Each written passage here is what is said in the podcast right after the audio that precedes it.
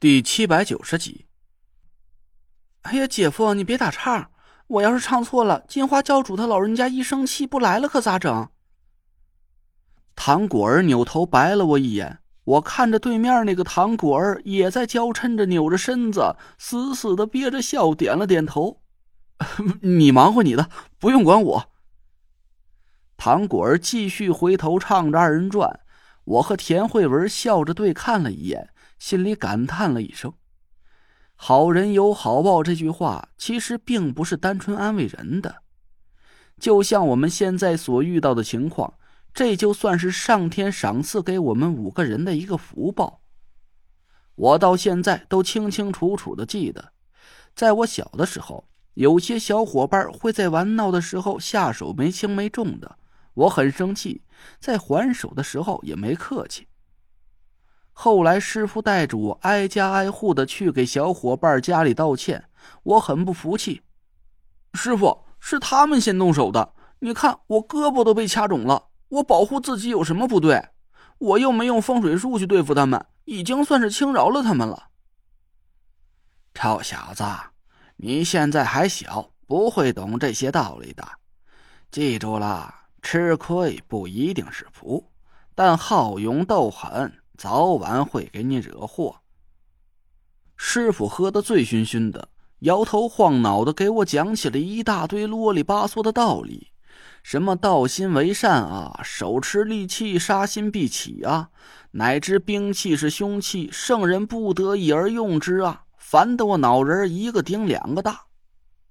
在师傅这种懦弱的性格的教育下，我慢慢养成了现在的习惯。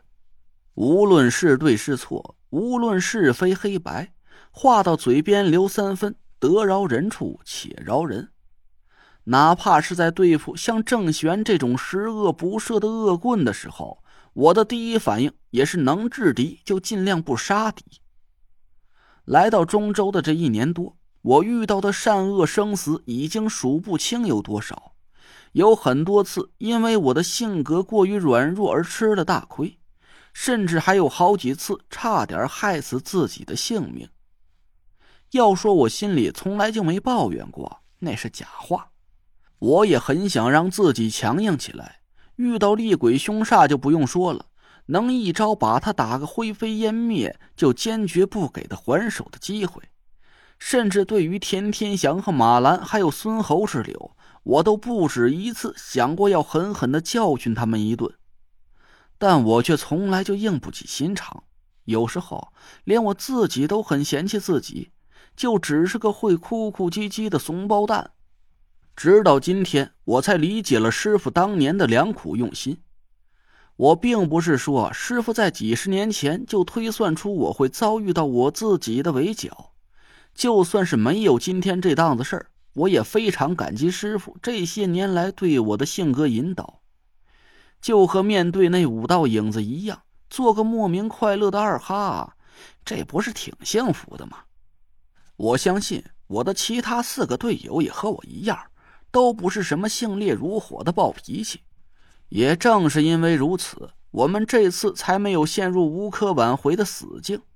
对面的影子是我们自己的魂魄生成的，说简单点吧，就是和我们五个人的脾气性格一模一样。但凡我们五个人里有一个心狠手辣、杀伐果断的，现在我们早就被那些影子给撕成碎片了。唐果儿终于鼓捣好了法器，他一手摇着黄铜铃铛，一手拿着木棍敲打着皮鼓，一边唱着喜庆的咒语，一边扭起了大秧歌。对面的影子也是扑里啪啷的跳了起来。我心里暗暗发笑，这要是让老 A 看到眼前这一幕。那老混蛋会不会当场给气吐血呀？施法的过程我就不再赘述一遍了，实在是太长了。有兴趣的听众们呢，可以重温一下关外熊家用出马急九阵来群殴我的那一段故事。总而言之啊，就是我们五个人和对面那五道影子载歌载舞的掰头了差不多小半个钟头，我跪的玻璃盖都麻了，脑袋也磕得嗡嗡发晕。看来呀，这想当出马弟子啊，真不是件容易的事儿最起码是个体力活啊。哎，我说，这完事了没有啊？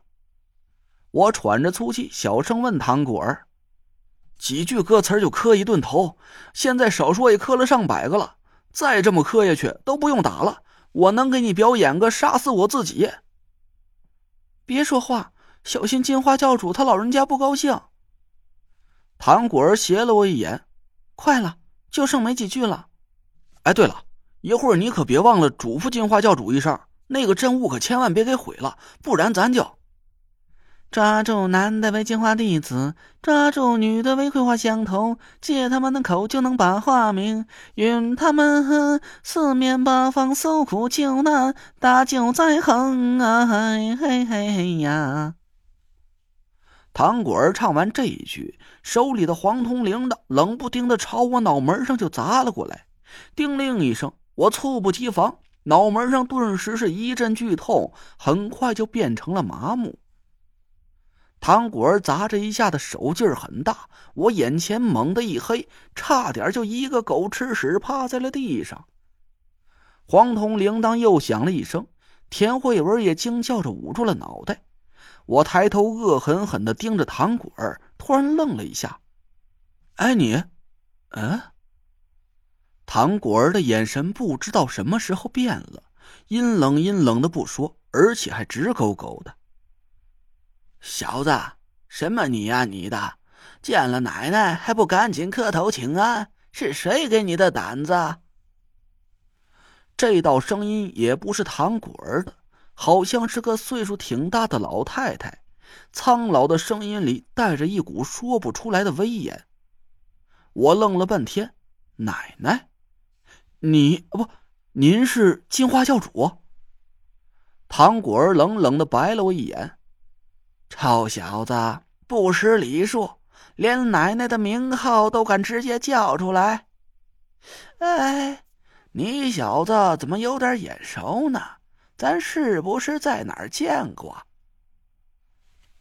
我让这句话给吓得魂儿都差点从嘴里飞出来了，赶紧拉着田慧文一起给唐果儿磕了几个头。这这教主奶奶好，咱头回见啊！我刚才不懂规矩，您大人大量，别跟我一般见识了。唐果儿顿了一下，伸出手来按在我脑门上，听了几秒钟，咧开嘴，阴森森的笑了起来，那模样啊，比板着脸还吓人。我看唐果儿的身子在不停的哆嗦着，生怕他一个倒栽葱，再把金花教主的真身给摔出个好歹，赶紧站起来，一脸谄媚的扶住了他。唐果儿嫌弃的挥了一下胳膊，一股轻飘飘的力道顿时就卷着我的身子，把我推开了几米远。嘿嘿，小滑头，原来是……说吧，求奶奶下山到底是遇到什么过不去的坎儿了？我赶紧指着对面那五道影子告状：“教主奶奶，我们五个人被自己给揍了。”哎，不是。是那个影子，就是我们自己。我语无伦次的，好不容易把事儿给说明白了，对面的影子竟然也在学我的样，朝着我们指指花花的。我心里暗笑了一声，但愿下一秒钟你们老几位还能继续保持快乐。